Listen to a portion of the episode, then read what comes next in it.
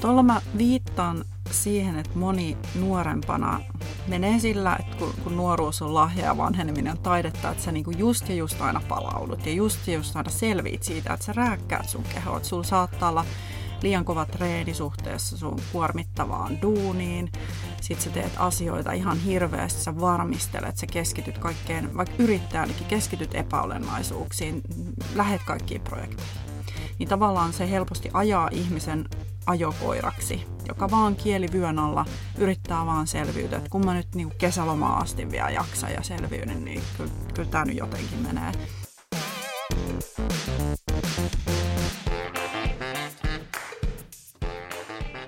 Moikka ja kiva kun sä oot tullut Oppimisen psykologia-podcastin äärelle. Mä olen oppimisen psykologi Hanna Siefen ja mulla on ilo saada vieraaksi Kaimani Hanna Markuksella. Tervetuloa Hanna Oppimisen psykologia-podcastiin. Lämpimästi kiitoksia, että kutsuit. Mä erittäin suurella uteliaisuudella odotan, että mitä me tänään tullaan puhumaan, kun mä itsekään tiedän vielä. Joo, ihanaa. Kiva, kun oot täällä. Tähän on huippumielenkiintoinen aihe ja tosi tärkeä aihe, mistä me tullaan tänään puhumaan sun kanssa äh, ihan oppimisenkin näkökulmasta. Me puhutaan siis vireystilan säätelystä, suorituskyvystä ja niiden merkityksestä meille ihmisille ja, ja tietenkin myös oppimiselle. Ja sä oot psykologi, psykoterapeutti, tietokirjailija, yrittäjä, itsellinen äiti ja Ja sen lisäksi mä ihailen myös sun somepresenssiä, sä oot melkoinen somehai. Niin musta on ihan tosi mielenkiintoista kuulla, että miten sä handlaat tämän koko paketin. Ja että sulla on aika paljon, paljon meneillään. Mutta ensisijaisesti tietenkin mä oon pyytänyt sut tänne sen takia, että sä oot tämän alan asiantuntija. Sä oot kirjoittanut muun muassa kirjan aiheesta. Suorituskyvyn salaisuus vireystilan säätelyn avulla huipputuloksiin. Tämä on superkiinnostava aihe, koska oppiminen vaatii aika paljon suorituskykyä ja sitä vireystilan säätelyä. Mutta ihan ekana, ennen kuin me mennään tähän, tähän sun ää, leipälajiin, niin mä haluaisin kysyä sulta, että, että mitä uteliaisuus merkitsee sulle ja millä tavalla se näkyy sun elämässä tai näkyykö? Mulla on aina näkynyt ihan hirveän vahvasti se uteliaisuus. Varmaan yksi semmoinen niin kuin määrittävä piirre mulla on ollut aina semmoinen, että kyselyikä on alkanut hyvin varhain, eikä se koskaan loppunut.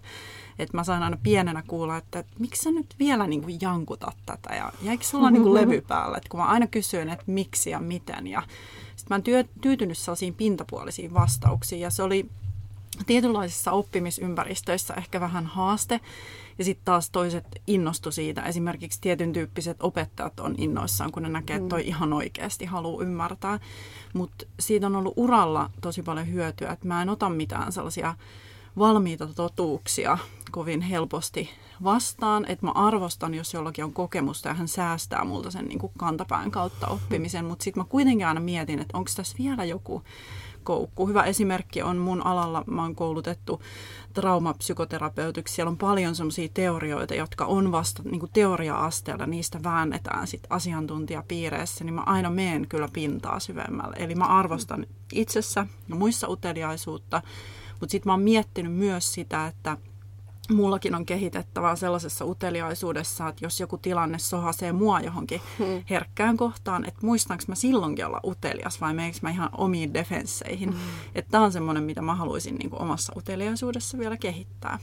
Joo, vau, wow, sä selkeästi niin kuin, uteliaisuus on osa sun arkea ja tekemistä kuulostaa siltä.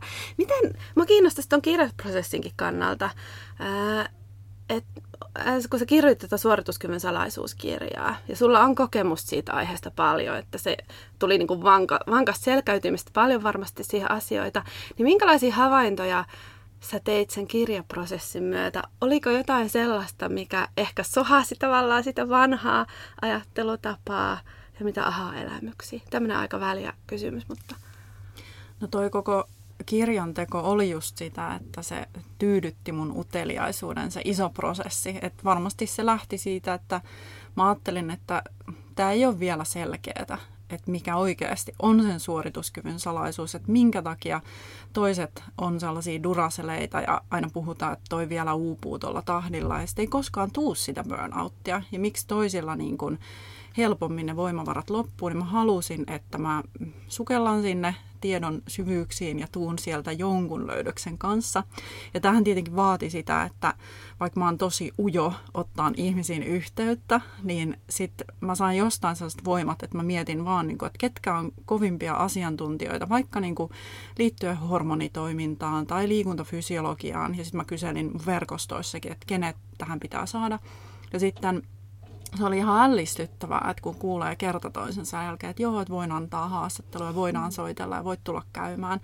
Eli tämä tyydytti mun uteliaisuutta tosi paljon, että sain niin kuin eroteltua sen, että mikä on vaikka naisen hormonitoiminnan kannalta olennaista, kun vaikka lähestytään vaihdevuosi-ikää, mitä, mitä unelle tapahtuu. Tämä oli mulle hirmu tärkeää ja sitten mä kävin tuolla Hyväskylän tota, kihullakin kyselemässä kaiken moista, että vi- miten niin kuin uupunut, joka haluaa sit jatkaa liikuntaa, mitä hänen kannattaisi jatkaa sitä. Ja nämä on sellaisia, että mulla ei tietenkään niin kuin mun pohjakoulutuksella ole mitään liikunta-alan ammattilaisen pätevyyttä, mutta sitten opin ihan hirveästi ja, ja koin, että moni sai sitten siitä kirjasta varmasti semmoisen selkeytyksen, että okei, tämä on olennaista, mihin keskittyä. Mm. Mutta tosiaan mulla on nyt seuraava kirjakin tekeillä ja tässä on ihan sama prosessi. Mä huomaan, että en mä tiedä, mitkä ne vastaukset on ja en mä tiedä, mikä tämän kirjan ydin sanoo, että se selviää yleensä sitten, kun mä kirjoittelen niitä viimeisiä sivuja, että okei, nyt, tää niinku, mm. nyt se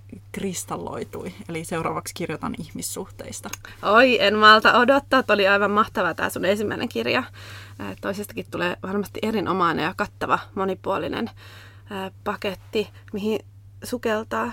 Vielä mä kiinnostaisi vähän kuulla lisää, että miten sä päädyit tähän, nimenomaan tähän suorituskykyteemaan, että se on, se on sulla ollut nyt keskiössä toistaiseksi hetken aikaa? No, äh, mähän teen töitä yritysten kanssa ja pidän luentoja, pidän koulutuksia, mulla on pitkä tausta myös ryhmien ohjaamisessa ja sitten kuitenkin teen myös yksilötyötä nimikkeellä traumapsykoterapeutti. Mutta todellisuudessa se ei ole aina se mun psykoterapiatyökään sitä, että mä hoidan niinku jo, jonkun vaikean kokemuksen kokenutta ihmistä, jolla on vaikea-asteiset traumat, vaan hirveän paljon kaikki aina palautuu siihen jaksamiseen ja, ja pärjäämiseen niinku työelämässä tai opinnoissa. Eli, eli mä ajattelin, että tämä on niin, niin keskeinen juttu tällä hetkellä suomalaisille, tämä jaksaminen ihan kaikkialla. Että toi suorituskyky terminä on kyllä vähän sellainen, että miksi se nimi sinne valikoitui, niin silloin kun mä sitä nimeä päätin, niin tämä oli vielä silleen pinnalla, että käytännössä jos sä halusit jostain firmasta tavoittaa naiset ja miehet, niin silloin se oli se suorituskyky, oli se taikasana ja näin mulle kerrottiin. Mutta sitten siinä kävi nopeasti silleen, että alkoi niin paljon nousta se tympääntyminen siihen, että koko ajan tulee jenkeistä tällaisia, että herään viideltä aamulla ja sitten teet tämä lista. Ja sitten ihmiset, niin kuin ehkä monet on ajatellut, että jaa, että taas jotain suorituskykyä ja huipputulospuhetta ja näin. Että et mä huomaan, että toi kirjan nimi on tosi paljon jakanut mielipiteitä, mutta mä tarkoitan itse suorituskyvyllä sellaista jaksamista ilman suorituskeskeisyyttä, että jokainen löytäisi sen oman harmonian siihen elämään, kun haluaa käydä töissä tai opiskella ja sitten jaksaa vielä vapaalla toteuttaa itseään. Joo. Mä jotenkin tunnistan tuon hyvin myös, kun puhutaan oppimisesta ja siitä oppimispuheesta, että, että se jatkuva oppiminen voi välillä tuntua sellaiselta yhdeltä niin kuin lisätarpeelta tai pakolta tässä elämässä, vaikka todellisuudessa oppiminenhän on tuo hirveästi iloa ja merkitystä elämään. Yhtä lailla tavallaan oppiminen, suorituskyky niin kuin oman elämän palveluksessa niin on tosi tärkeitä teemoja, eikä silleen jotenkin kulttuurin tai, tai yhteiskunnan odotusten näkökulmasta, että miten saa itsestään revittyä viimeisetkin Kyllä. voimat irti. Ju- just toi ilo ja semmoinen niin kuin ilolämpö ja semmoinen hyvä, hyvä meininki, niin sitähän tässä tavoitellaan, että ei todellakaan ja mä niin kuin mistään suunnasta lähesty asioita silleen, että ihmisistä pitäisi vielä pumpata lisää irti ja käyttää tota, työvoimana, vaan ideana on se ja optimointi, sekin sana on kärsinyt todella kovan inflaation. Hmm. Ja sitten taas monesti kysyy, että no mitä termeitä haluaisitte, että käytetään, niin ei ole vielä oikein tullut sellaisia, mistä kaikki sitten tietäisi, mistä puhutaan. Mutta tässäkin just mun mielestä asiantuntijana nimenomaan pitää siirtyä semmoisesta defensiivisestä, no, että hei, kyllä tämä on hyvä termi, hmm. siihen uteliaisuuteen, että no miksi tämä särähti sulla ja miksi tämä herättää tällaisia reaktioita, että oikeasti ihmiset tulee kuulluksi, että moni on niin kuin väsynyt tietynlaiseen valistukseen. Mm. Ja, ja silloin niin kuin ei jatketa sillä linjalla ja, mm. ja avataan sitä lisää. Mennään vähän myöhemmin siihen, että miten sitä vireystilaa, omaa jaksamista, suorituskykyä voi tukea, mitkä on ne keskeiset keinot. Mutta sukellutaan vielä vähän tarkemmin tähän, että mitä, mistä me puhutaan, kun me puhutaan vireystilan säätelystä. Sä, sä teet sun kirjassa hauskan vertauskuvan siitä, että kuinka monen meistä, ehkä sun itsesikin joskus, on kannattanut siirtyä ajokoirasta kehäketoksi. Niin kerro vähän tästä lisää, mitä se vertauskuva tarkoittaa. Joo, tuolla mä viittaan siihen, että moni nuorempana menee sillä, että kun, kun nuoruus on lahja ja vanheneminen on taidetta, että sä niinku just ja just aina palaudut ja just ja just aina selviit siitä, että sä rääkkäät sun kehoa. Että sulla saattaa olla liian kova treeni suhteessa sun kuormittavaan duuniin. Sitten sä teet asioita ihan hirveästi, sä varmistelet, sä keskityt kaikkeen, vaikka yrittää ainakin, keskityt epäolennaisuuksiin, lähet kaikkiin projekteihin. Niin tavallaan se helposti ajaa ihmisen ajokoiraksi, joka vaan kieli vyön alla yrittää vaan selviytyä, että kun mä nyt niin kuin kesälomaa asti vielä jaksan ja selviyn, niin kyllä, kyllä tämä nyt jotenkin menee. Mutta sitten tota, tässä mun mielestä iän myötä monella tulee sellaista viisautta, että kannattaako mun nyt sanoa kaikkea joo, ja sekä työ- että vapaa-ajalla, että kannattaisiko kuitenkin niin kuin opetella ajoissa sanoa, että hei mä mietin, että, että onko mulla aikaa ja mä katson tätä mun kalenteria, että semmoinen niin kuin ennakoiva säätely siinä ajankäytön hallinnassa. Ja sitten myös se, että tarviiko kaikkea tehdä niin kuin ihan hirveällä voimalla ja semmoisella paniikilla. Että voiko, voiko vaan niin kuin rauhoittua. Että tässäkin tullaan siihen, että monesti ne parhaat oivallukset ja aivot toimii parhaiten, kun me ollaan siellä optimivireysalueella. Eli me ollaan tarpeeksi rauhallisia, vähän virittyneitä esim. Tietotyössä. Ja mulla itse asiassa tuli tämä vertaus varmaan alun perin siitä, että mä olin kerran, mä olin aikanaan siis sähköalalla hommissa ja mä olin kerran miesten kanssa pelaamaan kaukalopalloa. Ja tota, mä muistan aina, kun me siinä niinku jotain höntsättiin ja hirveä hiki päässä, että sinne tuli semmoinen vanhempi mies ja tota, se vaan tuli käymään siellä silleen, että se niinku pyöritti kahville ihan koko kentällisen äijää. Sitten kukaan ei voinut sille mitään, mutta se ei käyttänyt siihen hirveästi voimaa. Että se vaan niinku harhautti, sluibas siellä, teki muutamat maalit, häipy. Sitten mä sanoin, niinku, että mitä sä nyt teet ton? Ja hän vaan silleen, että, että vanha kehäkettu kävi vähän näyttämässä. Mutta tota se monesti työelämässä on, kun ihmetellään, että miksi nuoret ihmiset uupuu ja miten niinku vanhat, joilla on sama fysiikka, miten ne niinku jaksaa ja miten ne, ne niinku multi suoriutuu ja menestyy. Niin se voi monesti olla just sitä, että sä oot oppinut käyttää sun energiaa fiksusti. Mm. Ja sitä mä nuorille aina sanon, että jos te ihan oikeasti kuuntelette vähän ja otatte tämän niin kuin viisaan itsesäätelyn haltuun, niin teitä ei niin pidättele mikään. No, kaikki ei kuuntele, mutta osa, osa haluaa oikeasti ymmärtää sitä. Joo, ja vaikka kuunteliskin, niin, niin siinä on vielä työsarkaa jonkun verran nykypäivän elämässä varsinkin. Meille, jotka elää ruuhkavuosia, niin, niin se on kyllä todellakin taito, on. Että tullaan kehäketuksi. Joo. No, mennään vähän näihin määritelmiin. Niin mitä tarkoitetaan ylivireydellä ja puolestaan mitä tarkoitetaan sit alivireydellä? Ö, ylivireydellä mä tarkoitan semmoista turbovaihdetta. Eli hermoston turbovaihde, jota olisi tarkoitus käyttää silloin, kun me oikeasti tarvitaan vauhtia, pitää toimia nopeasti ja oikeasti vähän niin kuin semmoinen hätätila. Silloin pitää tehdä nopeita yksioikoisia päätöksiä, refleksien pitää toimia, lihaksiin pitää pumpata energiaa. Mutta nyt se ongelma nykyelämässä on, että monella jää kytemään semmoinen lievä ylivireys päälle. Tehdään istumatyötä, ei päästä edes niinku liikkeen avulla purkaan sitä kehoon pakkautunutta stressi, liike-energiaa pois. Eli tämä on tosi niin kuin epäluonnollista.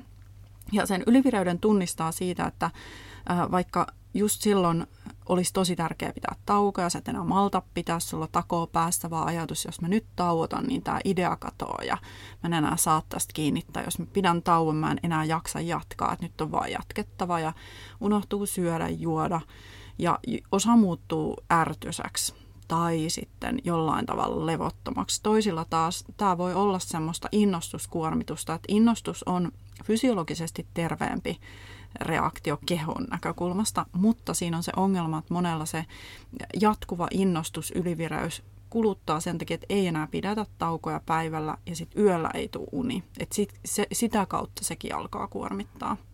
Jaa. Tämä on niinku tavallaan hyvä erottaa, että ootko sä maanisessa transsitilassa kuitenkin on vähän niinku mennyt liian pitkään.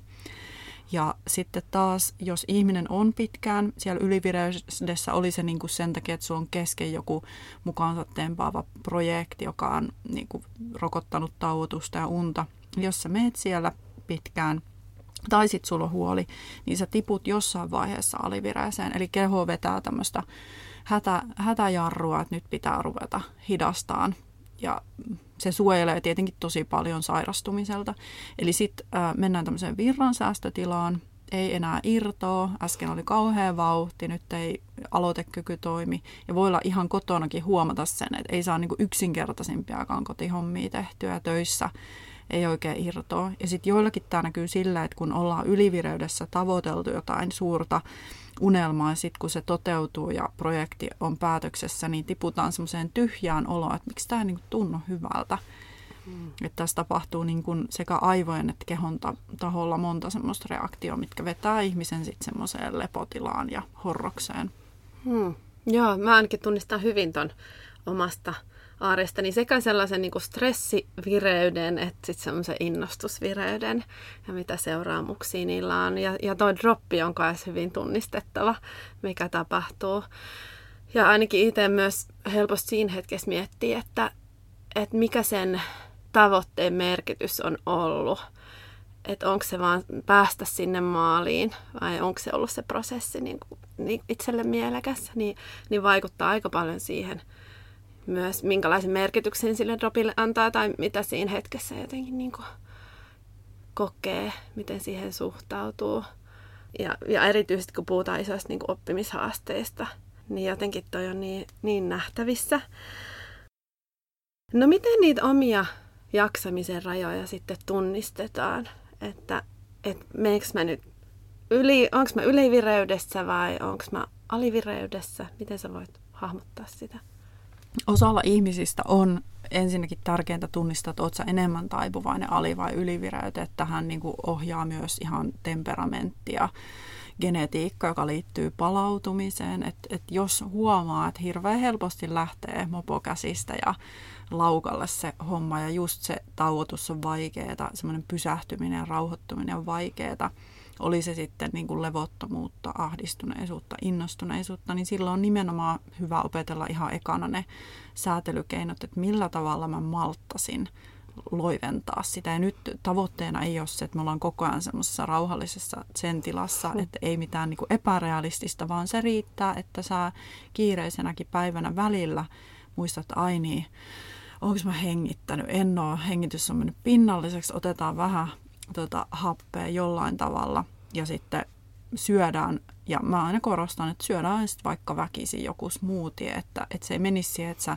meet ilman ravintoa ja nestettä ja hengittämistä, koska sitten se on ihan varmaa, että sä maksat siitä jonkunlaisen hinnan. Ja tämä vaatii monesti ihan sitä, että ennakoitaisiin. Ja mun mielestä niin vaikka tästä ihan koko ajan puhutaan tästä tauottamisesta, niin Suomessa on ihan hirveästi yrityksiä, joissa tämä on ihan semmoinen, että pitäisi yhdessä tehdä sille tauotusasialle jotain. Ja siihen pitäisi niinku tukea, että et osa ihmisistä tarvii siihen myös työkavereiden jeesejä, että se kulttuuri muuttuu.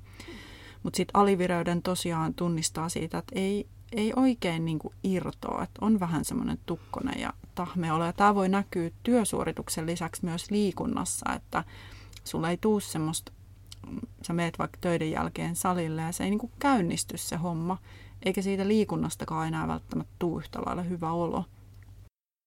Ja, ja mä haluan sanoa tuosta vireystilan vaihtelusta vielä silleen, että totta kai se vireystila vaihtelee niin kuin päivän aikana. vuorokausirytmissä, mutta sitten monella se vaihtelee myös niin kuin sen stressitilan mukaan. Se voi vaihdella viikon aikana, kuukauden aikana. Ja jotkut saattaa olla muutaman viikon ylivireydessä, jolloin se on ihan varma, että heillä tulee sitten semmoinen uuvahduspätkä mm. sitten sen jälkeen. Joo. Mulle tuli tosta mieleen jotenkin omasta arjesta, että, että miten alivireys ja sitten tämmöinen ihan perinteinen prokrastinaatio, eli noin vitkuttelu ja, ja vatkuttelu, niin eroaa. Että mä ainakin tunnistan välillä, että, että kun mä en saa jotenkin tartuttua asioihin, niin kyse on siitä, että mä yritän niitä vältellä, eikä ehkä siitä, että eikö mulla olisi energiaa. Mm. Joo, hirveän useinhan, jos ihmisellä on tämmöistä vitkastelutaipumusta, niin siihen liittyy joku sellainen kielteinen niin kuin ajatus siitä aloittamisesta ja, ja kielteinen ajatus siitä omasta kapasiteetista, vaikka järjellä tietäisi, että mä oon tässä hyvä ja sitten kun mä vaan pääsen käyntiin. Että tota, mä vielä haluaisin tuohon liittyen sanoa tuosta vireystilasta, että sekin on hyvä erottaa, että tämä menee tavallaan kahdella akselilla tämä tunnekokemuksenkin muodostus. Että sun tunteen intensiteetti määräytyy sen mukaan, kuin sun keskushermosto on kiihtynyt tai kuin se vireys on laskenut. Että jos, jos sun niinku vireys on noussut, niin silloin sä oot todennäköisesti innostunut tai sitten vähän ahdistunut tai jopa paniikissa. Ja sitten se, että kummalle puolelle tämä niinku epämiellyttävyys, miellyttävyysakseli menee, eli se valenssi, se sävy siinä tunnekokemuksessa, niin siihen taas vaikuttaa tosi paljon se oma ajatus, ajattelukaavat, mitä me toistetaan ja toistetaan. Et tämän takia mun mielestä vireystilan ja tunnesäätelyn kannalta olisi tosi tärkeää opetella ne keholliset keinot, joilla me säädellään sitä hermoston vireysastetta ja sitten taas kognitiivisella puolella se työstää niitä ajattelumalleja. Koska hyvä esimerkki on mun mielestä niin kuin esiintymisjännitys, että sulla vääjäämättä nousee vireystilaan, niin kun sä esi- esiinnyt, ja sä voit tulkita sen negatiivisesti, että okei, kauheeta, mulla tuli tämmöinen reaktio, kurkkua kuristaa, syke nousee, ja tää on hirveä tilanne, en mä pärjää, jolloin sä päädyt niin kuin paniikin, ahdistuksen puolelle.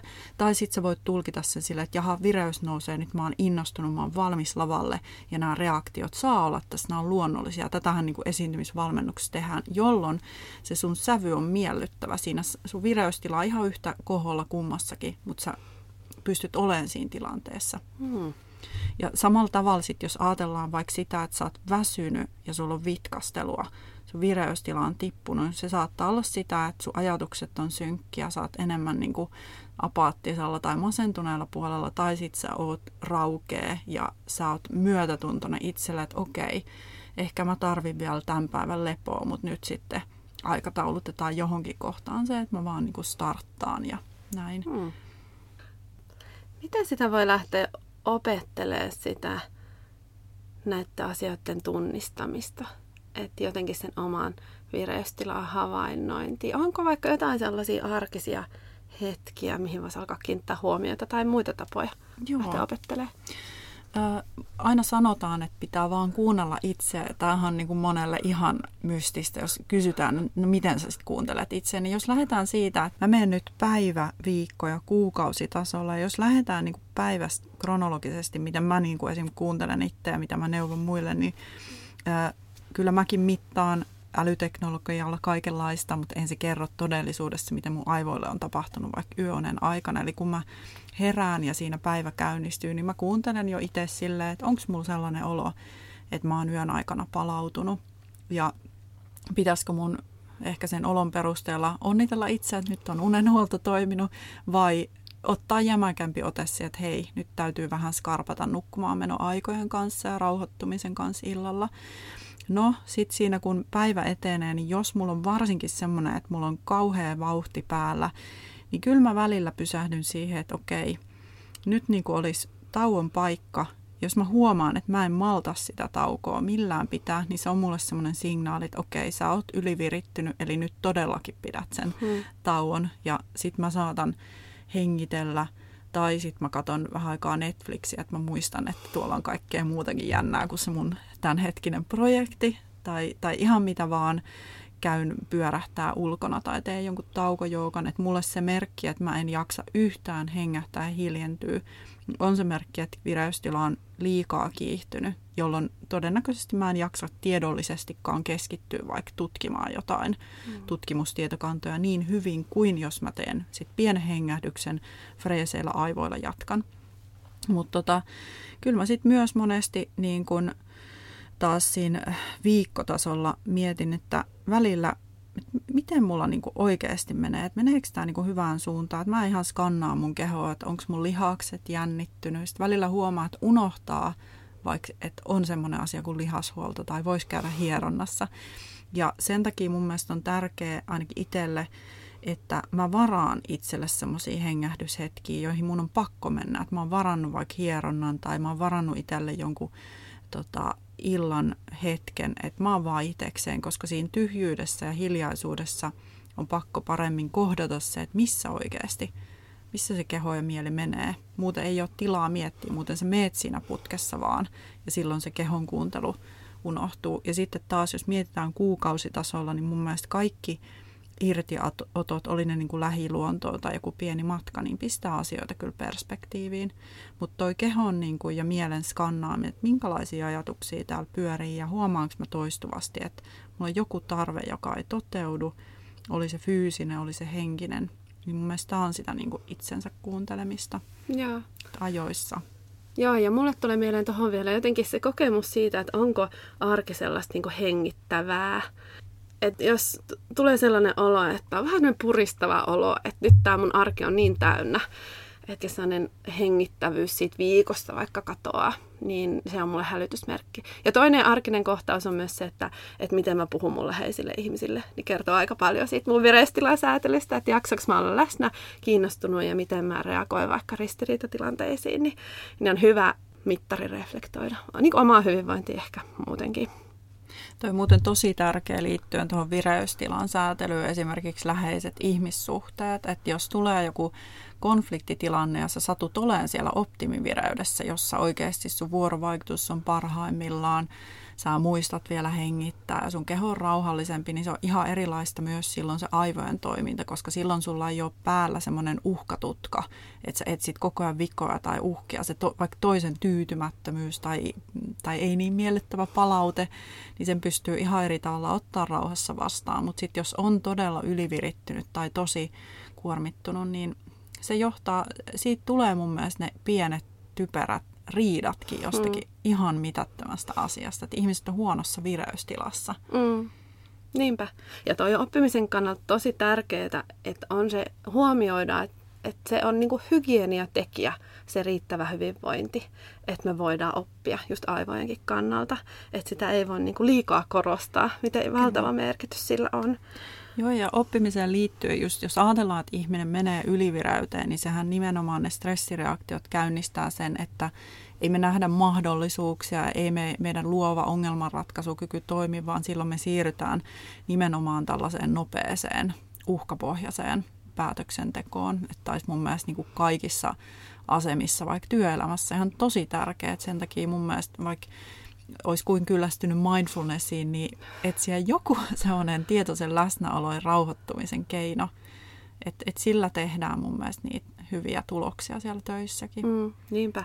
Joo, ja kuormittuneena on myös vaikea irrottaa niistä vanhoista kavio- kaviourista. Toi oli hyvin, miten sanoit, että, että me nähdään mahdolli- tai me ei pystytä näkemään mahdollisuuksia, jos, jos me, me aivot on tavallaan semmoista stressitilassa, niin on, on epätodennäköistä, että sä oot kauhean innokas kehittämään vaikka sun toimintamalleja töissä tai hankkimaan uutta osaamista. Tai vaikka sit kotielämässä, että kun mä elin vauvavuotta, niin silloin mä onneksi olin sen verran fiksu ennakkoon, että mä varasin semmoisia hetkiä, että mulle tuli kotiin lastenhoitaja ja mä lähdin yksin vaan niinku kellumaan tonne kylpylään. Sitten siellä mä vaan kelluin ja istuin yksin saunassa, niin tuntui, että moni kela oli ollut tosi jumissa, koska mä vaan menin niinku päivästä toiseen semmoisessa härdellissä.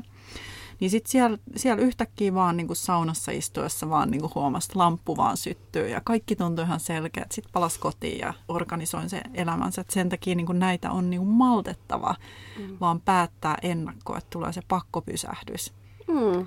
Ja, ja vesi on elementtinä tietenkin aivoille tosi hyväksi, että, että alkaa virrata eri tavalla ja ideat. Joo, ja kun puhutaan tällaisesta... Ähm... tällaisesta tyhjäkäynnistä, että miten se on tärkeää aivolle.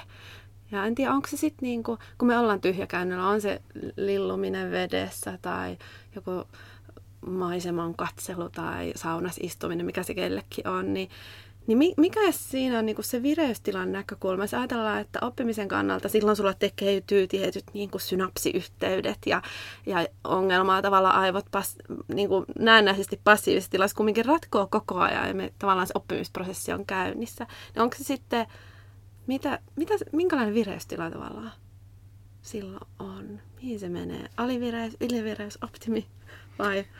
No jos ajatellaan, että mikä kuvaisi silleen semmoista hyvää vireyttä, että me keksitään jotain ja ratkotaan jotain, niin jos ajatellaan niin kuin hermoston kannalta, niin kyllähän sä oot sen verran vireytynyt, että sä vielä niin kuin, että sulla on virtaa ja sä jaksat miettiä, sä jaksat olla kiinnostunut ja innostunut, mutta ei olla siellä niin kuin överipuolella, jossa rupeaa tulemaan niitä yksioikoisia ajatusratoja ja sellaista liian nopeata hätiköityy niin päättelyä, että sä, sä oot tässä ja nyt.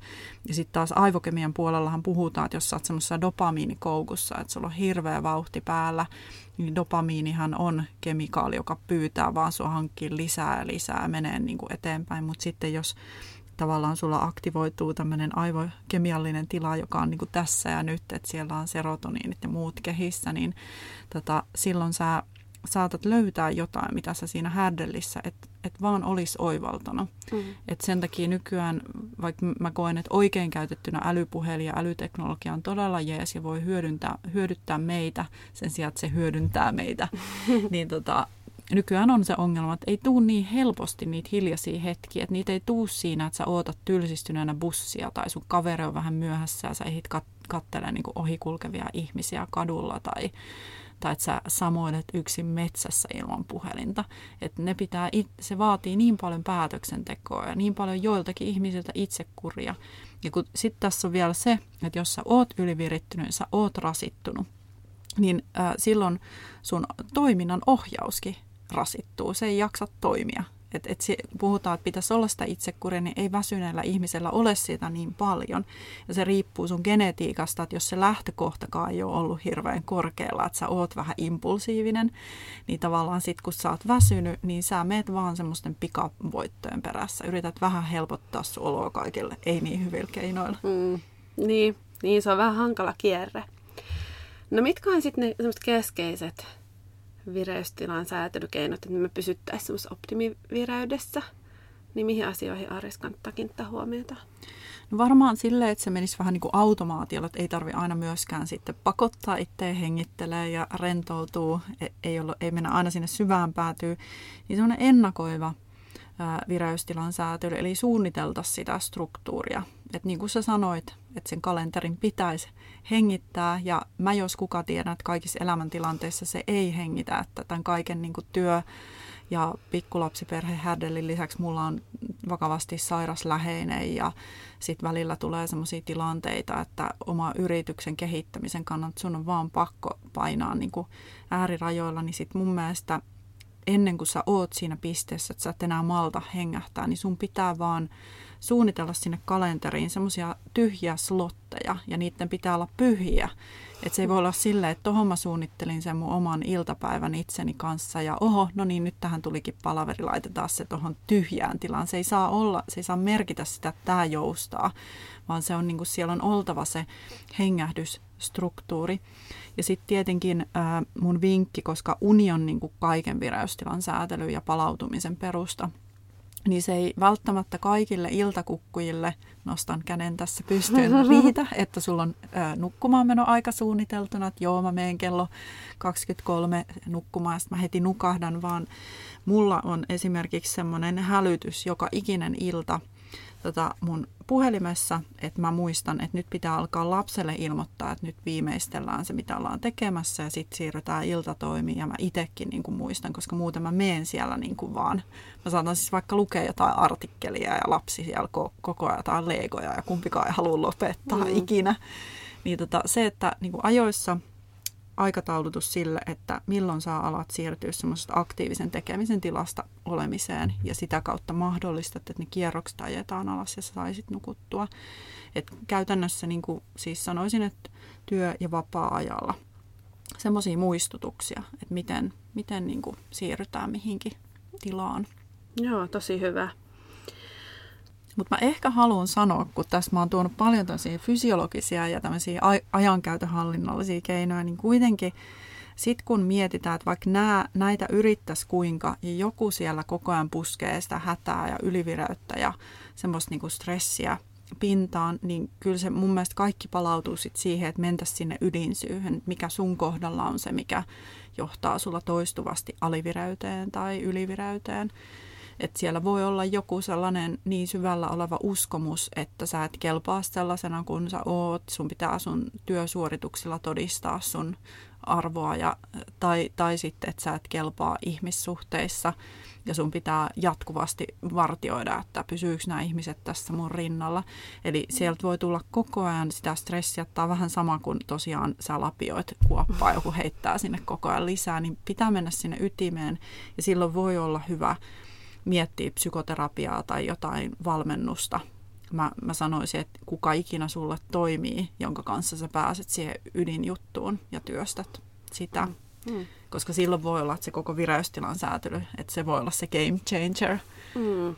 Joo, tosi hyvä pointti, ettei tavallaan me lähdetä laastaroimaan Kyllä. jotain, ää, mitä kannattaa sitten muuttaa vähän syvemmälti. Toi on erittäin hyvä pointti. No onko sulla jotain mielessä vielä tähän suorituskykyyn liittyen, jotain muuta, mitä sä haluaisit tuoda vielä esiin, tai mitä aihetta me ei ollut tässä nyt käyty läpi?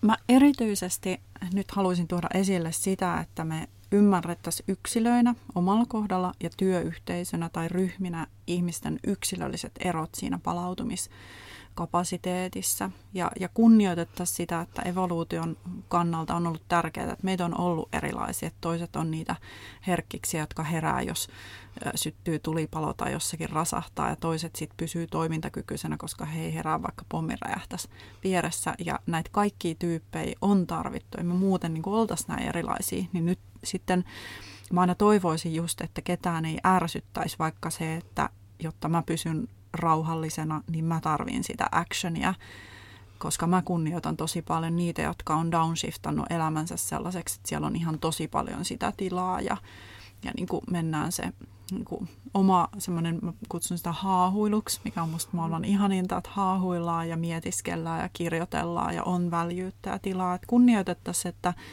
tässä yhteiskunnassa ensinnäkin kaikkia ei ole tarkoitettu koko päivätyöhön. Et joku voi olla sellaisessa työssä, jossa niin kuin kolmekin päivää viikossa tai lyhennetty työpäivä kuormittaa hänet niin paljon, että siellä niin kuin se, sitä vapaata on oltava enemmän, jotta hän ei uhraa koko elämäänsä sille työlle.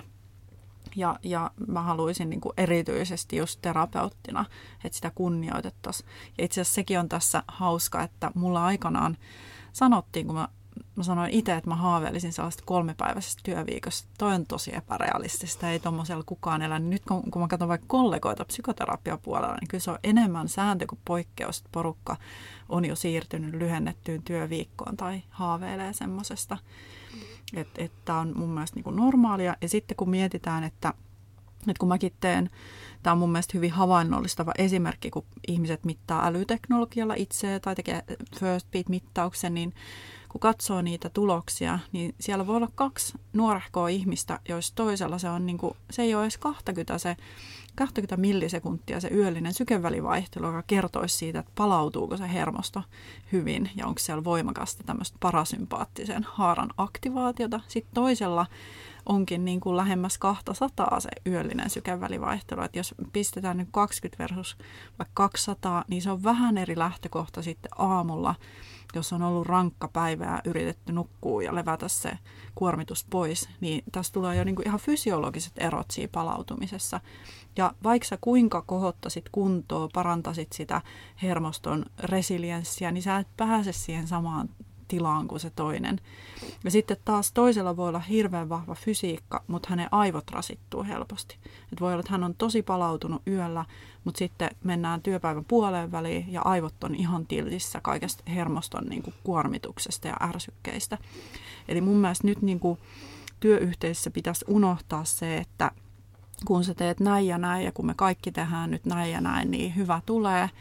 Et ei, ei, ei se vaan mene niin. Että kunnioitetaan sitä variaatiota ja etsitään niitä keinoja, että kaikki löytäisi sen oman hyvän tasapainon. Joo, joo, tosi hyvä pointti.